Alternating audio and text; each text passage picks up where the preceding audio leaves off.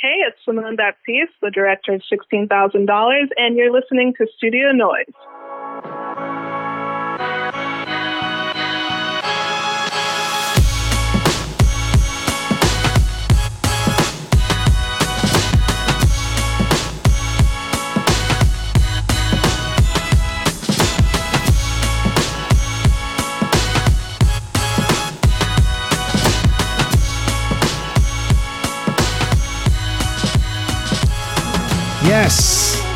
Yes, it's the noise. You know what the noise is, right? It's the sound of creation. When that brush hit the canvas, when that pencil hit that paper, that sound, that's expression. And right there, wherever you find that sound in the studio, you're to find black folks in there making that noise, in there making all this good art that we love so much.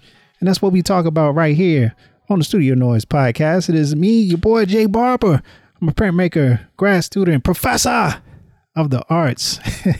I love it, extreme art lover. So that's why I love giving y'all these great contemporary art, black art conversations. And Studio Noise is supported by NBAF. NBAF has been supporting the arts for over 30 years, uh, giving out grants, having festivals, doing all the things that we need behind the scenes. We sure do appreciate, and we appreciate them making this podcast possible.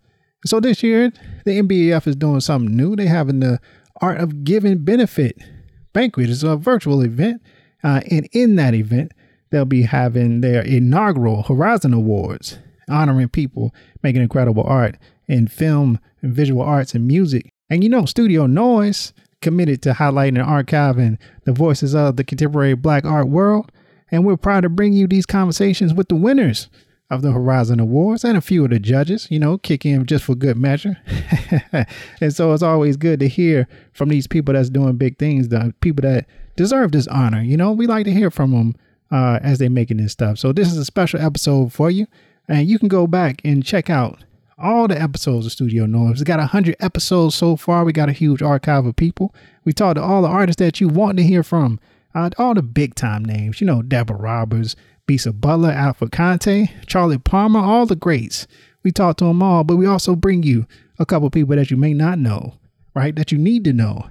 You know, people that's here right here in Atlanta, like Eugene Bird, like Melissa Alexander, like Natrice Miller, like all these all these great names uh, out here making good art. And I think that's what we like and what we what we want to support. So head on over to Studio Noise website at studionoisepodcast.com. Check us out on IG at Studio Noise Podcast.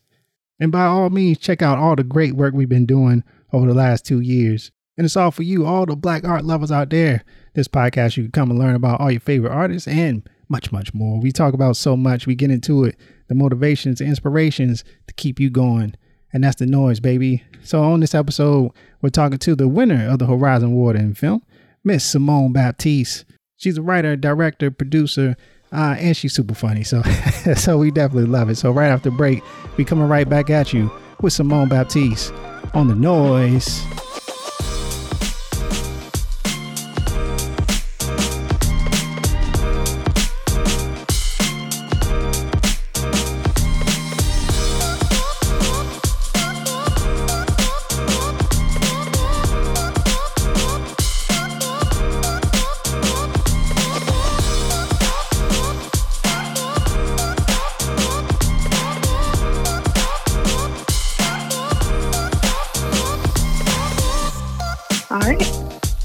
All right, it's your boy Jay Barber, Studio Noise back. This time we representing special episodes for the NBAF. They're having their Horizon Awards.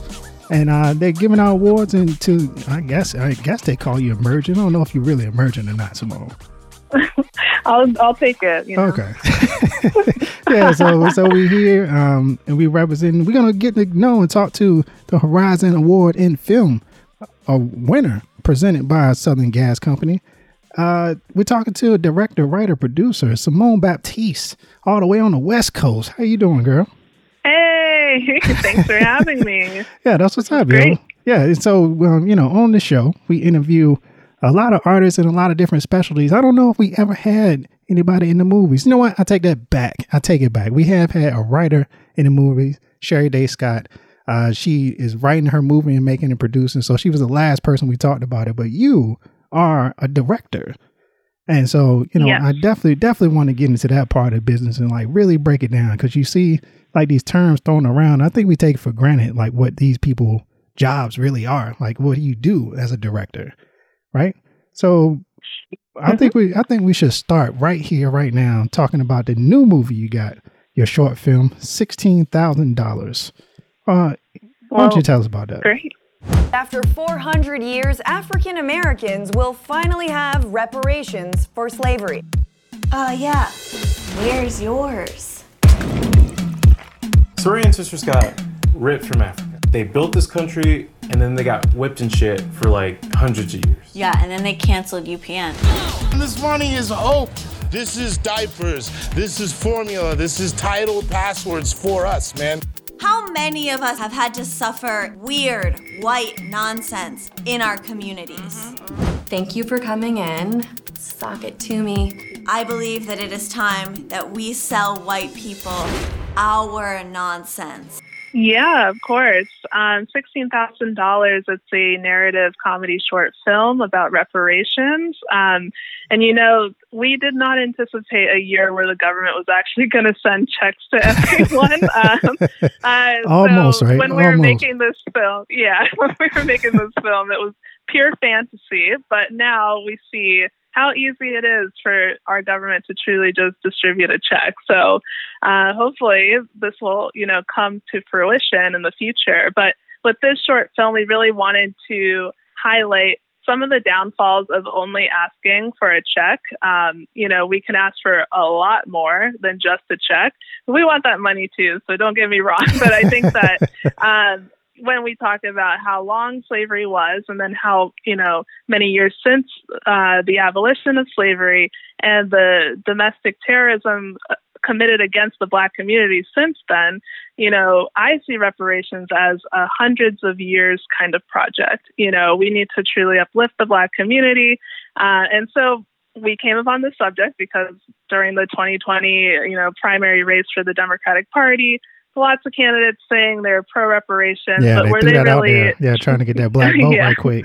exactly? And so we were a little bit fed up. So myself um, and Bertie Reed, one of the stars of the film and writers of the film, and then Ellington Wells, um, also starring and uh, co-wrote.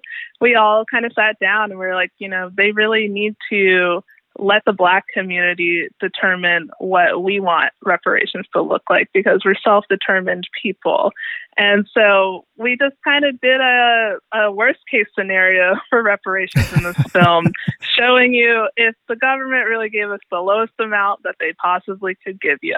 What would that do for you? And then also coming out of the film you know should we be asking for a lot more? And I think the answer is yes. But yeah, it was a good time making it, and we got to see a lifelong dream come to life because everyone talks about uh, reparations in the black community, but have we ever seen what it would look like on screen?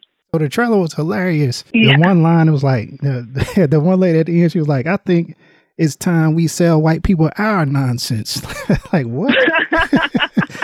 Yeah, I, yeah, Ellington um, in the film, she she wants to start her own business because she's sick and tired of you know white people opening up a hot yoga studio Right. or you know Pilates in their neighborhood, and so her plan is to open up you know something that is very nonsensical, selling white women like shrunken heads and gold dipped chicken bones and stuff like that. And so that's uh you know that's her mo. But we had a lot of fun with it. It's definitely uh, a film full of laughs, and we feature lots and lots of comedians based in LA, and so it was a good time on set. Nice. So how long does it take you to make like a, a film like this, like a short film? How short is short? I this is long for a short film because typically um, lots of films that get programmed are under 15 minutes. We pushed it a little bit with 17, um, but it's Oh, hold on. Four- Too much. 17 minutes. I know, like it's actually very difficult to tell a story in such a short amount of time, Yeah. and that has a beginning, middle, and an end. so we really like went for it, and it took um, four days, which was super super fast. I think like uh, if we had one more day, maybe I wouldn't have had like two gray hairs coming out of this film. So, but I think I think we pulled it off. Um, you know, it was a lot of um, it was fast paced. It was very fast paced, but we just made it work. And I think because of all the talented people involved, we were just able to get it done in that four days. So yeah. No, that's awesome. So tell us about like what is the process of you coming on to the movie and how how did your job start as the director and getting stuff done? Yeah, I mean, I um I just wanted to finally do something that I could claim as my own because I have been directing and producing on a major network for years, um, doing behind the scenes kind of documentary style directing. And I, you know, on the side, also I was producing and booking stand up comedy shows in LA. So I, you know, hang out with a lot of comedians and have seen them grow. And, you know, I just was like, I need to highlight these people because they're so cool and so talented. Um, so I basically decided I was like, I'm going to team up with a couple comedians and we'll make a film. And really, to me, it's like um, it's almost like a love letter to the LA comedy scene because we featured uh, as many people as humanly possible in a short film. Uh, but I knew all of them ahead of time, so they trusted me because I had known them for years, booked them on my shows for years, and so it was just a natural fit. So, you know, comedy directing, um, it's not easy unless you really do understand comedy and how the comedy scene works and who to cast in your films. And so it just seemed like a natural progression for me. So I I cast the people because I knew their stand up sets. I was like, I know they'll bring something cool right, to the yeah. table. Yeah, you already yeah. knew it was funny. Exactly. So yeah, it didn't take much searching. I just hit up all the people that I knew who were super funny. Um, they punched up the jokes. With comedy, you want to try um, many, many jokes. Like you don't want to just stick to the script. You definitely have people who can come and improvise and add cool jokes into the script um, on the fly. And only stand-ups really know how to do that. You know. Yeah. So yeah, that's super nice. So as you as you're getting into it and you come in, you bring in your people. So in four days, is it just straight madness that you're in control of, uh, telling people where to go, telling people what to do. But by this time, you like already done storyboards and stuff. Yeah, um, basically, um, I had an excellent director of photography hop onto this project. His name is Solomon Turner, um, and we worked for you know like we worked tirelessly for like a whole month just coming up with the shot list, storyboarding. We were meeting up in cafes in Koreatown in LA and just trying to get it done oh, because yeah. um, it was on a short time frame even for our pre-production, and so we were just in constant communication. Um, but yeah, we act, we you know with short films you basically can't film everything you want to film. You know, I knew right. I had all these talented right. people, but limited time, limited resources, so we had to make some um, editorial choices and make sure that we were getting the best um, outcome at the end. Even though I could have, you know, filmed another five hours of these people, they were really funny. Um, so yeah. Yeah, yeah. So when you when you do like approach something like this, like do you you don't already have a vision of what it is, or is it more impromptu? I think that's what you're describing. It's just like y'all getting together on set and vibing out. It's a, it's both. I think um, we try to make it look easy, but um, there is a lot of process that goes into it. Uh, we had many versions of the script. We did rehearsals with the talent. Um, right. Yeah. But you know, as a director, it's my job to make people shine in the best light that they can, and so I trusted the um, actors slash comedians that I brought into the project to really you know, make each role their own. They weren't completely off book, but you know, they were able to add in little pieces here and there that like went with their personality or you know with the character's personality and so we just allowed for that because it made it even better and we expected that too um because i i like look at other you know, very famous comedy directors like Adam McKay or Robert Townsend, right, whom I'm very much inspired by. Um, and, you know, you just know that they're not just sticking to the script. I think Adam McKay described his process on the movie Step Brothers with Will Ferrell. Oh Um, yeah, hilarious. they- Yeah. yeah, they they filmed like four hours of a movie, like and had to cut down to two and a half hours, and it's because they just improvised and you know the script is the bones, but you really put the people in place that are going to make that script come to life and make it even better. And so, and with comedy is hard, you just have to keep trying it out it's just like stand up. They keep rewriting their sets until it's ready for a special. You know, they keep trying it out on audiences until it's ready for a special. Right. Right. And so what do you think the biggest difference between like doing a movie, a short film like this and doing like the TV stuff you were doing? And I think the biggest difference is creative control. Like Right, this was yeah, yeah. literally like my um, you know, my heart, my mind, my everything, you know, that was unfiltered, you know. And I think um doing producing and directing um, at a network, it's different in that you do know that you're subscribing to a certain brand, um, a brand identity that you have to adhere to, and um, not much flexibility because it's I'm at a broadcast network, so Right, it's yeah. supposed to be uh, appealing to a broad base of people, and so I feel like this film it it it, it appeals to the right people. It appeals to, to the people that it was intended to appeal to, which is uh, black people, and uh, that was the, the most important thing um, to me because I just know um, this is a story we we had like um, a mostly black uh, and per- people of color crew. We had like almost all black cast. Like we wanted to make sure that we were doing this the right way and that it wasn't going to be, you know, um, a film about black people by white people. like it was definitely a film about black Right. people by black people, and the subject matter especially needed that kind of care. Oh, that, that's for sure. Because especially when you're tackling something like reparations, uh, like what what what was it about that planted the idea for it to be about reparations of all the things it could have been about? You know what I'm saying? Like what was it that made you pick reparations as the topic? Um, you know, I just feel like because um, of the presidential race and people dangling it and, you know, using it as a bargaining chip, it was just a way to take the power back on the conversation of reparations. But Right. also, going in, we did a lot of research and um, we found a statistic like 70% of white people don't believe that black people deserve reparations or should receive it. And so we knew it was an uphill battle to kind of educate people in why it's necessary, for one.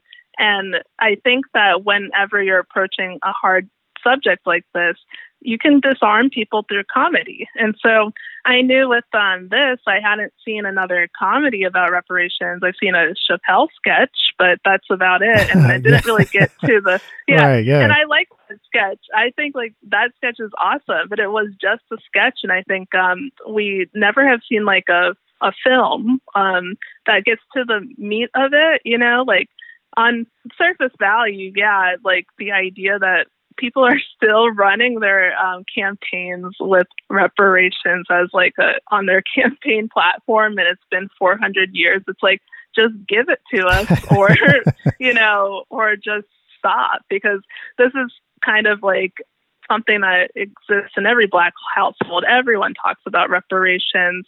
Everyone knows why it's needed, um, and I think that we need to start um, making a case for ourselves on the main stage, you know, as Black people. Uh, and that means through art as well. It's not just through, um, you know, policy and everything. Like, of course, policy is going to come into play. Um, but I think through art, we can truly try to disarm people, educate people about what reparations is. Because even to this day, a lot of people think reparations is just for Black people, but it's really for any group of people that a crime has been committed against them. And we've seen other groups of people get reparations. Yeah, I was I was about like- to say that. Yeah, just like, exactly. like other groups have. Yeah, exactly. And it's like, why is it just you know black people who can't get it? You know. Yeah. So how long have you lived in LA? I've lived in LA for seven years, and it was the best decision I've made in my life and the worst decision I've made in my life. So, so Um, did you have like one of those um, classic stores like you always see, like you were a waiter and then you you know delivered pizzas or something like that? Like did, You try to make it. I wish. I feel like um, what my thing is, um, I do a lot. Meaning, like, uh, in true like daughter of a Caribbean immigrant fashion, I'll have like three three jobs at a time, like that kind of stuff. Where um, you know, it's not enough for me to just be working a nine to five. It's Mm, like yeah. I want to do more, which is why I got into comedy producing and booking and, and now filmmaking. Um, I'm just trying to keep learning, keep growing, keep developing my skills. And so I I can at any given time be like doing three jobs because of that. and so, uh, yeah, but What's the weird? What's the weirdest combination of jobs you you think you've had? At the okay, same when time. I first, yeah, when I first moved out here, um, I was an NBC page, um, and the page program is like this like strict rotational program at NBC where you have to do audience coordination for the Tonight Show. And then on top of that, you're rotating in like internal departments. But at the same time, I was working for a real estate agent that wanted to open up his own restaurant business. And he, like, uh, basically was this rich dude who had like this big house in Manhattan Beach. And so I was like uh, making literally uh, twelve dollars on the paid salary and then going to work for this like millionaire and it was just very stark um, you know, in comparison and you know, I'm very much like uh someone that doesn't like to see people who amass great amounts of wealth and then don't pay people well either. Oh yeah, so yeah. uh, yeah, that was like my first introduction to LA, where I was like, wow, like there is truly a you know wealth gap, and there's truly you know inequality on major levels. Like, why should I have to like work two jobs, and one is for like this millionaire, and he, and one for like a multi-billion dollar company as well, but I'm still working two jobs. So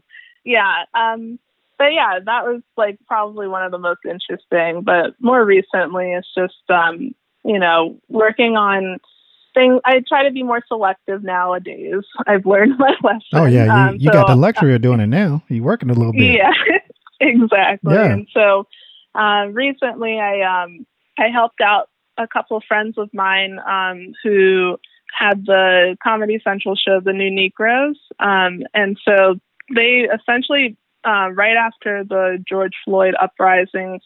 Um, wanted to put out something that could help kind of the community heal a little bit, and they brought on like the leaders of Black Lives Matter. So I helped them I was like the showrunner. I helped them with that show. I brought in all the talent. Um, I wrote out all of the episode topics. I directed it live. Like, so that to me was like um, something that was right up my alley because a lot of us were trying to figure out what was going on and what should we do. Right, and yeah. so bringing on some thought leaders in the black community was like truly healing. And um, I'm glad we got to make that. So yeah. Yeah, and that and that was during COVID. So how how has that affected like your workflow and what you do? Oh yeah. I mean, we're doing everything remote nowadays, so it's a little bit trickier. Um, you know, I'm used to seeing people in person, um, and now I'm directing over Zoom. Um, but we That's adapt. gotta be weird. You know, yeah, we have to. It's a little bit weird, but truly, like, it also helps in other ways because usually people who are, you know, big name celebrities wouldn't even have the time of day, Right. but now they're all stuck at home. Right. So yeah, like, they got all what kinds else of time. do you have going on? exactly. yeah. So we uh, we had like um, Uzo Aduba from um, Orange Is the New Black on that show. We had Robert Townsend come on. That to me was like, oh my goodness. And we had Ernie Hudson from Ghostbusters. Wow. Like, yeah. yeah. And so we got a lot of people that probably normally would be busy. So I was kind of lucky in that sense. Um, Is, is they all had Ernie is Ernie cool. Hudson known for Ghostbusters? Ghostbusters? That's his that's his big claim to fame. I mean, I- I- me, but no, I like I like the reference because it's like you know I, I haven't heard somebody talk about Ghostbusters in a long time, but I loved him. I loved it in that movie. But I was just thinking like, yo, he did a lot of stuff, but you went straight to Ghostbusters. So, so- he has like the longest IMDb page Yeah, there ever yeah, was. he- he shows so up. much. yeah, him, Yeah. um, him and who my man, uh, Mekhi Phifer, he does the same thing. They just show up like every TV show you Mhm. got on TV. You just like, where did this guy come from? Yeah, and you know he's on. He was on Grace and Frankie, and so one of the co-hosts of the show, Baron Vaughn, he was also on Grace and Frankie. So it was just like, Oh, oh, that see, there makes you go, sense. yeah. Let's bring Ernie Hudson on the show. yeah. Um, so yeah, I mean, maybe I'm the only one who references back to Ghostbusters. No, because but I, I, think, completely understood you. So we we right there together, like that. yeah, that made perfect sense to me. awesome. Yeah, so so that's real good. So you were saying about um I interrupted you. what she was saying Oh about no. how COVID had changed around stuff. So you got so you do get an opportunity to meet like uh and you mentioned them before, um, Robert Townsend, but like are these like your hero directors and like how was it getting to meet them and working with I them? mean, he was he was very humble, very cool, and honestly, like I'm saying, he was my hero. He was literally everyone's hero on that shoot. So, um, but I think like he definitely inspired a generation of black directors, um, and for that, you know, that's truly like heroic. You know, I think he showed the black experience in um, different lights, you know, because the black community isn't a monolith. We have so many different, you know, personalities, um, Right. dreams, Yeah. aspirations. Um, and I think, you know, Hollywood Shuffle definitely um, inspired me with $16,000 for sure. Um, I think anyone who watches it would probably agree because we we certainly had some you know moments in there. And brody as well who like co-wrote the film like there were moments in the script where i was like yeah that's definitely like something that could have been in hollywood shuffle. But it's kind of like a progression from hollywood shuffle in a sense where it's like we took it uh, one step further um, you know with reparations of course. But i think that uh, the sentiments the comedy it's all there. Just like uh, robert townsend would have done. Maybe he'd be proud of this film if he got to see it. Oh yeah, I'm sure. I'm sure. Yeah, yeah, I'm sure somebody got to got to slip it to him one day while he while he's sitting getting I coffee. know, right? Yeah. So so That would be how great. did how did you get this interest in movies? Like you mentioned, like a, a few movies. I'm a movie buff. I love movies too. Uh, we talk about it a lot Mhm. about what's on TV on the podcast, but but but what was it that got you into thinking like I I, I can see myself doing that? You know, um, I have to thank my mom because uh, she bought me my first camcorder uh, when I was a kid. Um, I think I was like end of middle school going into high school, and I would, um, you know, make short films with my friends. And so, Wow. and they were, you know, they were horrendous. They weren't good, but they're they're funny too. And I think, you know, I um, I'm glad that I, you know, got to have that experience because I think from there on out, that just became my passion. I worked for the local television statement or station um, as a volunteer, so I, I would make like little public access TV shows in my old neighborhood, and um, and you know from there on out, I uh, kept on making stuff, and you know it wasn't until you know this past year, like 2019, before I was like, okay, I'm ready to make something that I'm going to present out to people, you know, that is like a scripted narrative and all that stuff. But I have been dabbling for quite a while. And so I just felt like it was time. Give me a list of your favorite movies growing up. Yeah. Um, one of my favorites is Misery. Uh, Oh yeah, I love Kathy Misery. Bates. Yeah.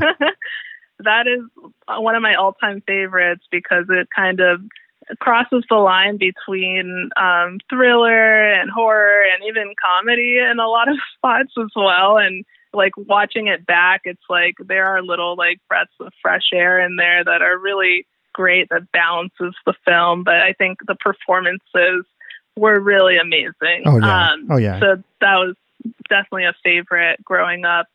Um, outside of that, like I love um, really dumb comedy movies too. So I mentioned Step Step Brothers earlier. That's like one of my favorites um, because it's just so stupid. And I think like with with comedy, sometimes you do want to just let go and laugh. And there's so many people making serious comedies nowadays, and I'm like, I just want to like let go and laugh and Right. let loose, you know, when Yeah. I'm watching a comedy um yeah and i think like um on uh, the drama side i mean i just recently watched or rewatched the color purple which was obviously like a, Oh, a household Yeah. staple back in the you know we'd watch that all the time and i was just like looking back i'm like wow you know that was just such a well crafted film and you know acting was incredible but also just like the fact that it was like the Steven Spielberg treatment for Yeah. this film. It was like really great. So, you know, lots of classics. Um, I love classic movies like Sound of Music as well. Um, you know, I get into my musical musical comedy stuff too. But yeah. Nah, that's awesome, yo. So you're like a, a real like movie buff, like like so. I, I tell me this: when you look at movies, are you looking more to enjoy it, or are you looking for, at the technique of it? I find myself doing that a lot. I'm a printmaker painter, right? Mhm. So anytime I see a painting, I can enjoy it, but I'm also spending a lot of time figuring out how they did it. Like I want to. Do Yeah. you ever get to sit and enjoy a movie anymore? Like because you are thinking about it in that way? Um, I, you know, I am a tough critic, I guess, like by my mom standards, meaning I, I do pay attention to the technique, but I do enjoy films. I think the best films are the ones that make you forget that you're watching the film, Yeah. you know? So if I can forget that I'm watching the film and I'm not paying attention to the technique, then it's a a really good film. So one that I would say is a recent one, um, Sorry to Bother You. I love that film. It was um I don't know if you saw it. It was Boots Riley's Oh um, yeah, yeah, yeah. directorial Now, now that yeah, that was a weird movie. yeah, me. but it kept you on your toes. Yeah. Yeah, it was it was it was off. Like like it was. I spent the whole time wondering, like, yo, what is going on right now? Especially when they did. They had that one scene where they were going back and forth, like, no, you got a good day, brother. No, you make sure you go have Yeah. a great day. Like, it's like, what is happening? oh yeah, Jermaine Fowler, uh, also um, you know part of the LA comedy community too, and someone that um, I booked on my shows. And seeing him in that film, I was like so excited. And yeah, that's one of my favorite scenes where they're like going back and forth, Yeah. um, trying trying to insult them each other, but not really. um, but I think like that is one where I was like, I didn't know what to expect next, and so it kind of made me forget what was going on. But you know, I if there's um something like a cool shot or something, I have no problem. If I'm sitting at home, I'll rewind it and try to figure out Right, how yeah. someone did it. Yeah. You know, because I do like love to see innovation and people taking cool risks. And so I do try to like see like how did they do that? You know. So sometimes it's still I'm enjoying it, but I'm like, how did they do that one thing? And so I'll go back and kind of like scrutinize to see how I can do it, you Yeah, know, later yeah. on. You gotta Yeah. steal, steal like an artist, yo. That's what you're supposed to do. Yep.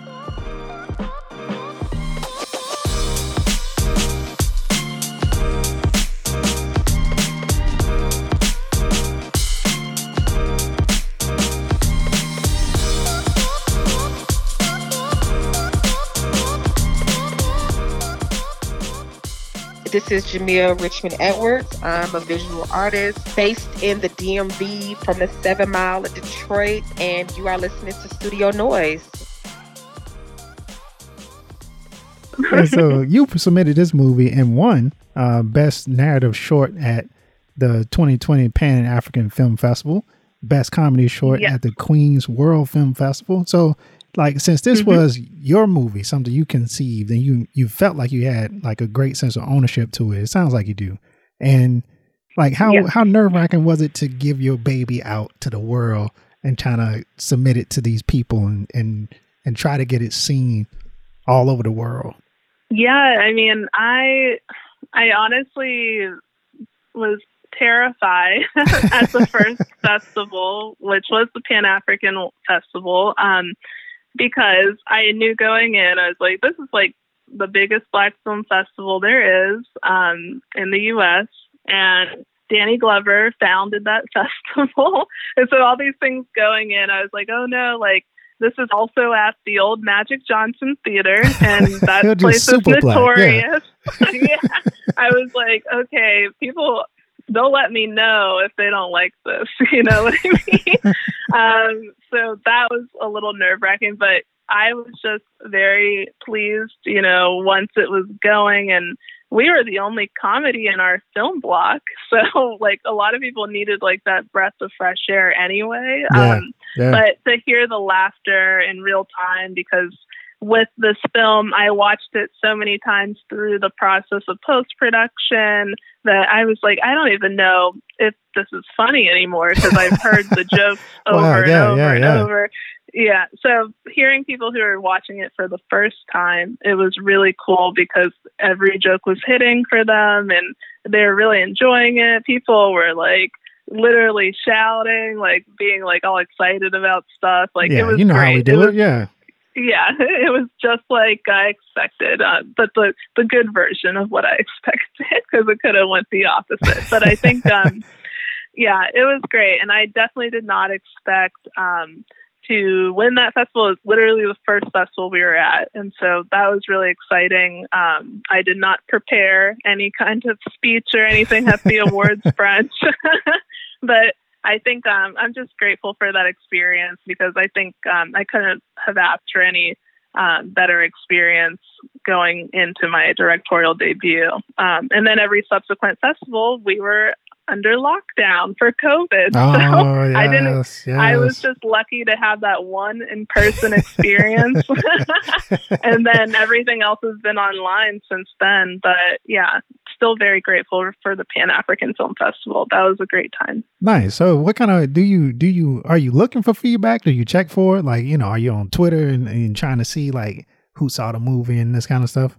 You know, I um I have had a lot of people reach out to me about it um, and tell me how much they liked it. Also, like I saw, we got a couple reviews on Letterboxd, um, which I didn't even know it was an app until like maybe a couple months ago. But people were like ecstatic about it, like talking about you know how excited they were for it, hoping that they get to see nice. you know more of this. So I think using that momentum, we're going to try to. Um, as a group, like me, Birdie, and Ellington, we'll try to pitch it around as a TV show because I think a lot more can be done with just, you know, storytelling um, in this kind of post reparations world. So, yeah, I think it will be interesting. We'll see how that goes, but lots of energy behind it and lots of people who resonated with it. So, I would love to share some more of it with people. Nah, that's sure. awesome. That's good to see. That's good to see. Is it mm-hmm. going to be somewhere where people can like get to it easy, like Amazon or or you know Netflix or anything? yeah? I mean, ho- hopefully, um, you know, it'll all depend on distribution. Uh, but I think that we we still have a few more months of festivals to do. We haven't really hit that year mark yet. Um, but after that year mark, we'll definitely be pursuing distribution. Um, but also, I think that we'll be pitching it around and seeing just like maybe we can just expand on this and um, you know it will be probably like years in the making but but at that point i think um, we'll have an, a great understanding about what works for audiences and like what other topics you know that are timely that people would want to see on screen right. um, yeah. in relation to the black community because yeah I think everything's just kind of lined up with reparations, um, but there's so much more to tell, you know, for different Black experiences. So I'm excited to dive into that. Nice, and and I can't believe I didn't ask this question because the movie is, is about money. But how did you end up financing the movie? Because because you always hear about people doing GoFundmes and these capital campaigns and all this other stuff mm-hmm. to get money for films. How did you manage to get your film made? Yeah. Um, well, we did some crowdfunding for sure. Uh, that was probably more difficult than making the actual film. Oh, yeah? Um, but we, Yeah, we were able to raise uh, quite a bit of money um, through Seed and Spark, which is this crowdfunding platform specifically for um, minority groups or people who are underrepresented in the film industry. And they just walk you through it. They're really great. They're r- run by a couple um, women who really want people to succeed. Um, and so they're selective about who gets to, you know, launch on their platform, but they have all these stipulations in place just to make sure people will succeed. And so I really felt like that was the best avenue to go, especially as like a, a black filmmaker, because other platforms might have a bigger name, but this one actually was like, hey, we're going to walk you through and make sure you're successful. So, yeah. But on top of that, um, we did receive a grant too. Um, and, you know, I think overall, I didn't have to go the Robert Townsend route of putting this all on a credit card. I only put a little bit on a credit card, not the whole film. But, right, yeah. you know, I, I think like it is at the end of the day, it was my responsibility to make sure it was completed and um, and I was going to make sure it got over the finish line. But I'm still very grateful for all the people who pitched in um, to make this happen because you know, they all wanted to see reparations play out as well, apparently. Um, and so I'm just glad that um, people really came to bat for us and uh, opened their wallets. And uh, a lot of people, I know they got to see it afterwards and felt like they were a part of it. Nice, nice. So I'm gonna jump back yeah. a little bit and talk more a little bit about like um your comedy career and your comedy like scene right? Because you mentioned uh, uh, quite a mm-hmm. few times about how much uh, y'all know. You kind of know all of these people. You're booking shows and doing all this work. What is that scene like mm-hmm. in LA? Like, describe it for somebody like you know that live in Atlanta and that's an artist.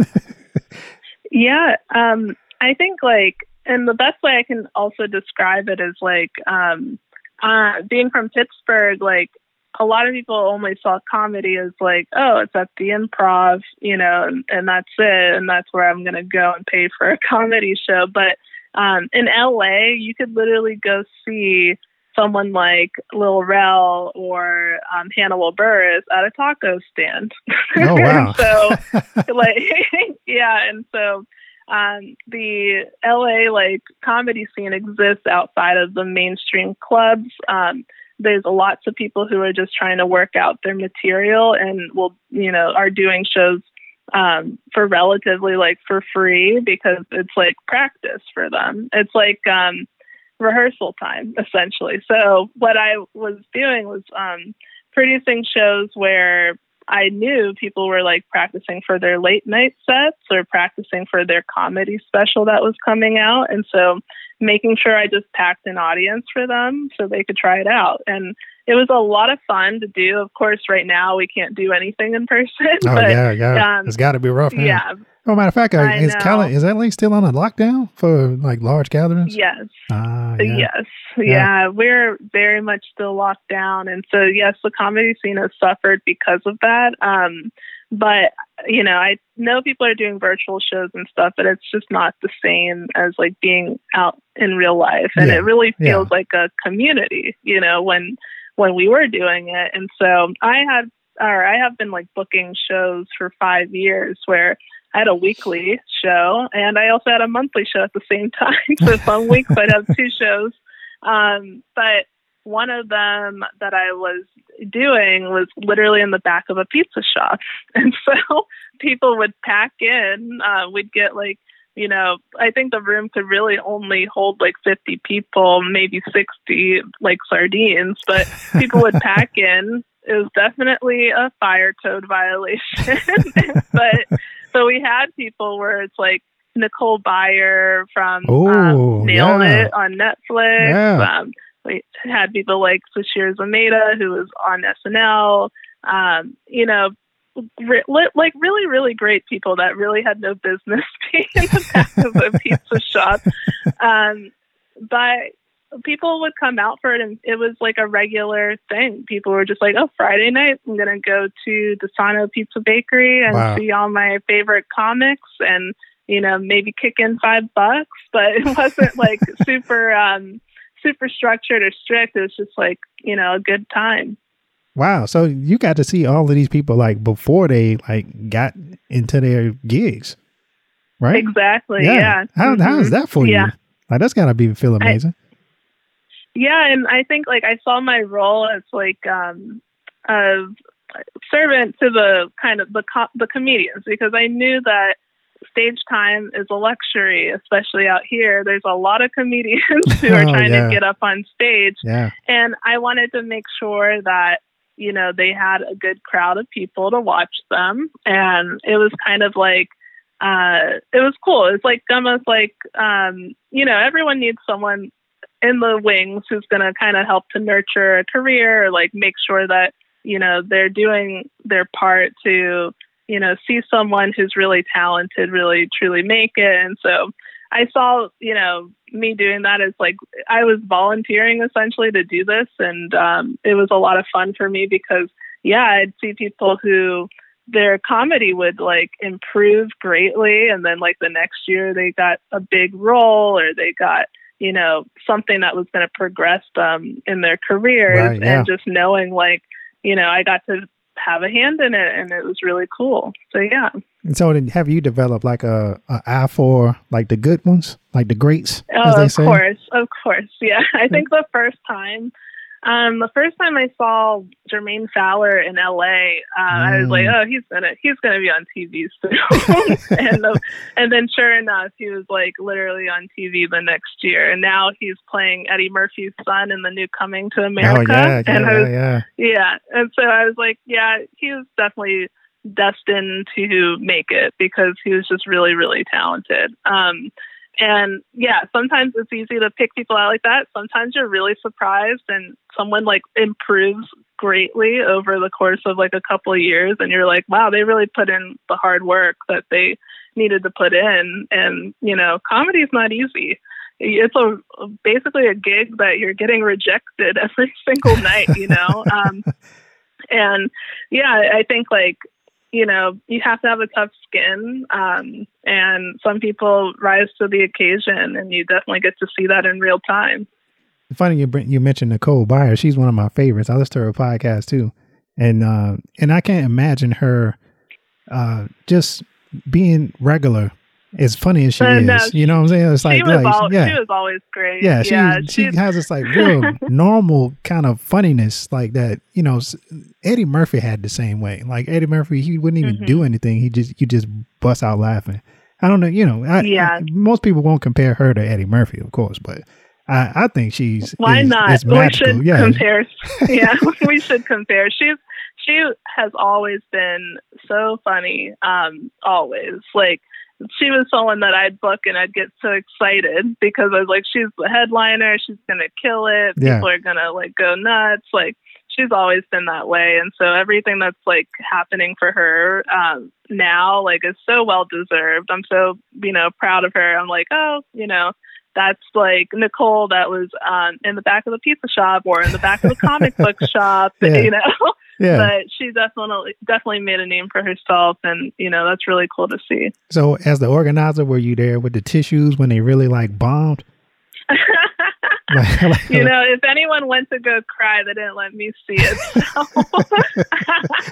but um, yeah, you have to have a tough skin, and I know there's some you know nights that are really rough because you just never know. Like you could have an off night, and one mistake in a set can really turn the whole thing to make it bad. Yeah. Um, so I've seen really good comedians bomb, you know, just as much as bad comedians bomb. It's just like it's a process. Like um, then they'll come back and their joke will be written a little bit differently, and then it's belly laughs. Like it's sometimes like one word or two words change out, Wow. and like then it it works. And so that's why they were, you know, getting the stage time so that they could practice that and see an audience's reaction because it, some slight tweaks can really make all the difference. yeah, yeah. And so, do you see yourself like staying in in this comedy realm? Because it seems like you really enjoy it and like you you're good at it.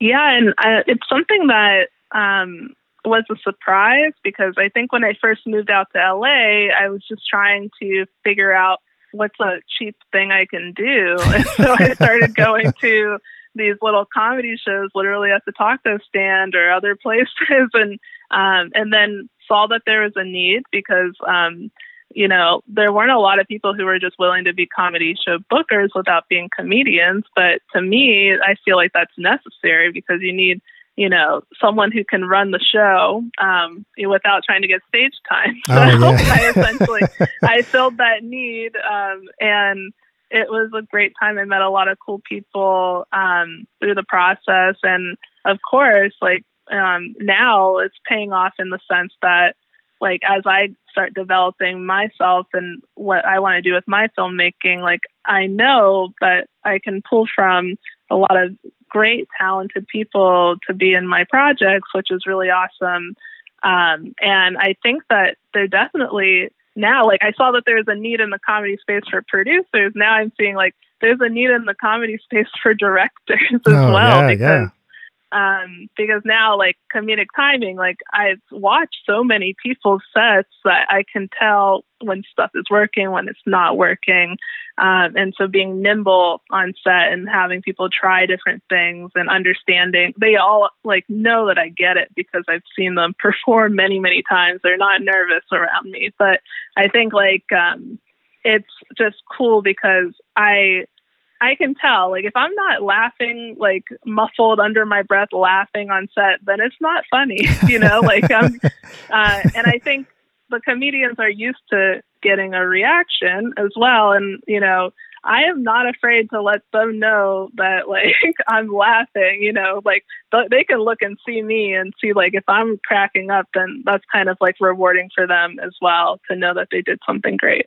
Man, So, yeah. yeah, you you got a super fun job. Like I can imagine just going and getting to laugh and have a good old time like this whole time. But I'm sure it's mad stressful too, like trying to get all the people together, make sure you get all your shots. You only got four days, you know, with the equipment and all this kind of stuff. mhm. So yeah, I'm I'm sure you you go through it a lot.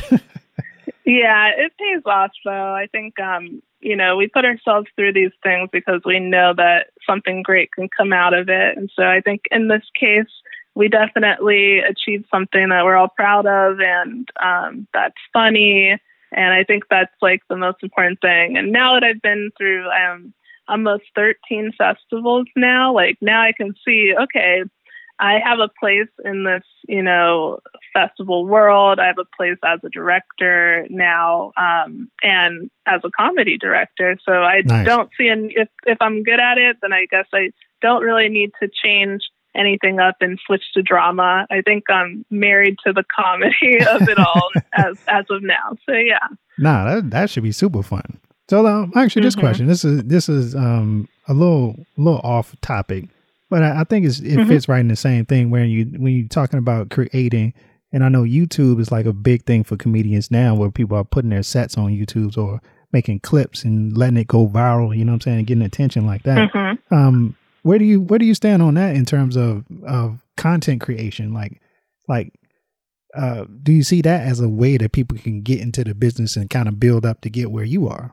Um, I do see that as a way. Um, I think like that is almost harder for me to like because I I don't want to necessarily put out something that someone else can copy right away or like that it's not fully developed, you know.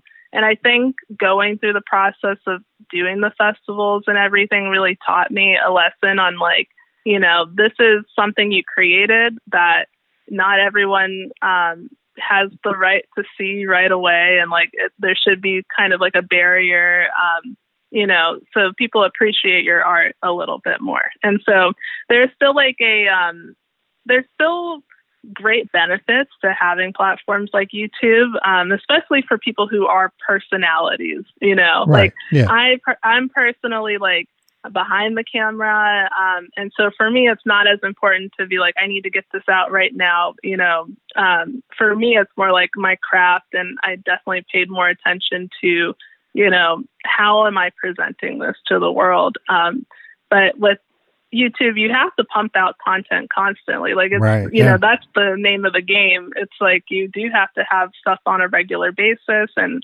that's just a whole nother beast. And I think that's great for comedians. Like I see it working for people who are um, in front of the camera talent. um, more so than people behind the camera talent. Because if you're behind the camera, like, um, you know, someone might watch something you do, but it might not resonate as much unless they see, oh, well, they got into this festival or that festival. Like Right, people yeah, are very yeah, yeah, much, yeah. It's gotta be in the right are very- context. exactly. So, um, yeah, I think, yeah, I don't knock YouTube. I love YouTube. That's where I go for like everything.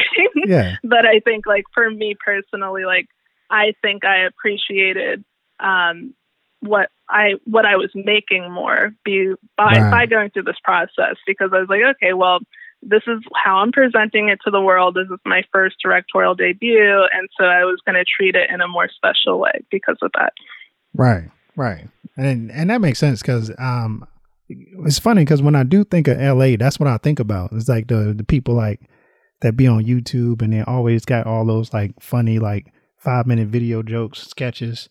Um, like who who's known Yeah. like Big Jaw and like it, it just seems to be like a group of them that are together and they're all in each other's videos and they all like gets one Yeah. house in L.A. where they go Oh and no, make all these true. videos.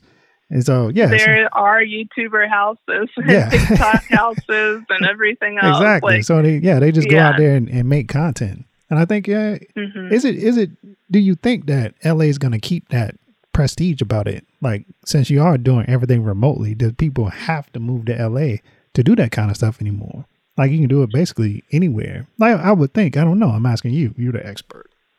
No, I think like other cities, um, I mean, for one, Atlanta, like having the new Tyler Perry studios and everything like that, like I think um, we're to see more of a segmentation of the TV and movie industry than we've ever had before because, you know, it, we're very limited in what we can do here in LA right now. And so I think once more productions start moving out of the city, like other places are really going to become hubs just like LA is. And so Right. um and of course like other like I have had shoots in Toronto and um I've had shoots in like Vancouver, Albuquerque, like there are studio lots like everywhere, you know. It's just um a matter of like where's the cheapest or do they have the capabilities Right, um yeah. as what I would have in LA. And so so long as like they're up to speed and they're providing, you know, filmmakers um, with what they need, I see no reason why we can't, you know, allow for more segmentation of the TV and film business. You know, people can shoot anywhere, really. Yeah, for sure, for sure. And so as we like get close to the end here, what what do you what advice would you give to somebody that kind of sees you what you're doing, enjoys it, like can imagine themselves making a film? What advice would you give like a young Simone about to make her way to LA to to do her thing?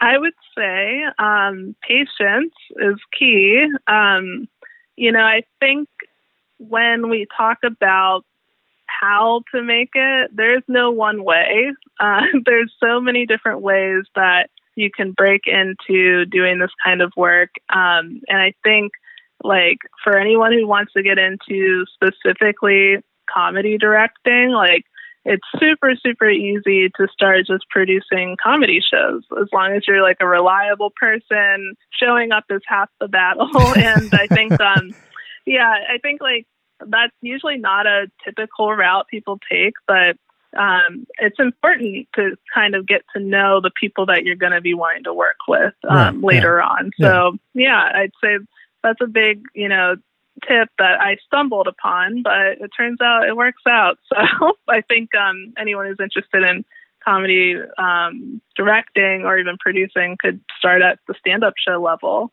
Um, and yeah, uh, other than that, like you said, YouTube, great resource. You know, you don't even have to go to film school. You can go Oh, on yeah. YouTube and kind of Yeah, see what YouTube people University. are doing. Exactly. So, you know, that's really great for the next generation coming up to really have that as a tool and a resource because you can literally find a tutorial on anything on there. Um, yeah, there's no need to graduate with a film degree or anything. You can make films um, without going through all that. So, yeah. So you you think is it is more like a talent, like to be able to do what you do, like that, than rather than uh something you need to go learn at a university or something like that? Like we talk about that a lot about um art. Well, I'm I'm getting my master's in in in printmaking now, and so I often Mhm. think about whether or not it was necessary, if I needed it, or if like I could learn basically the same thing by you know putting in the effort.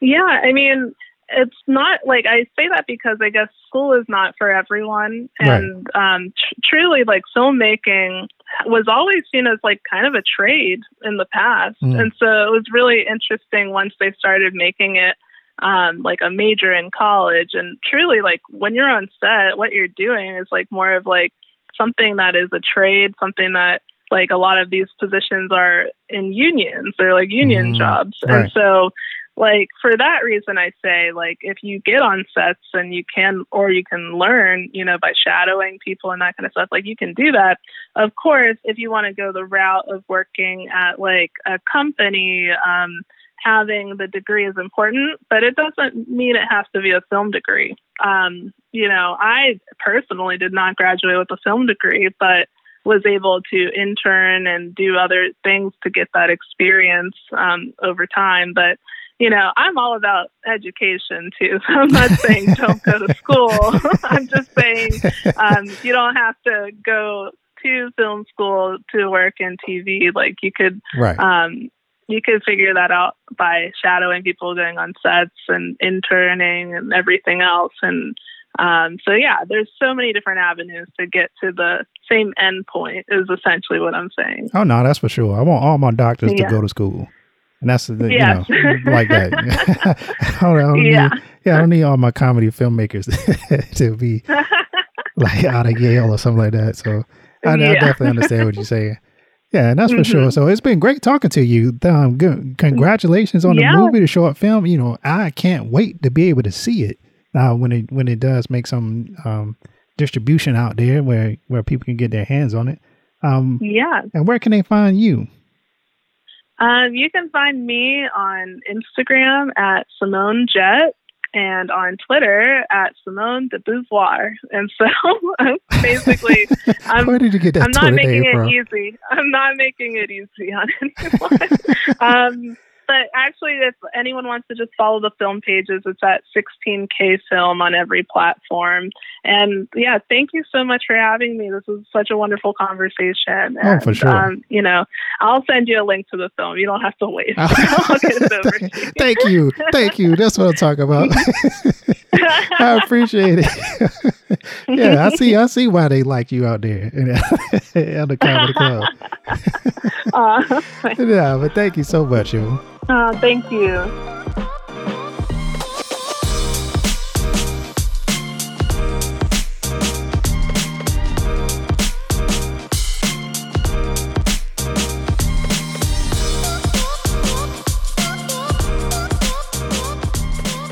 And that's it. Another episode of Studio Noise in the bag. Want to make sure we give a big shout out and congratulations to the 2020 Horizon Award winner in film, Miss Simone Baptiste.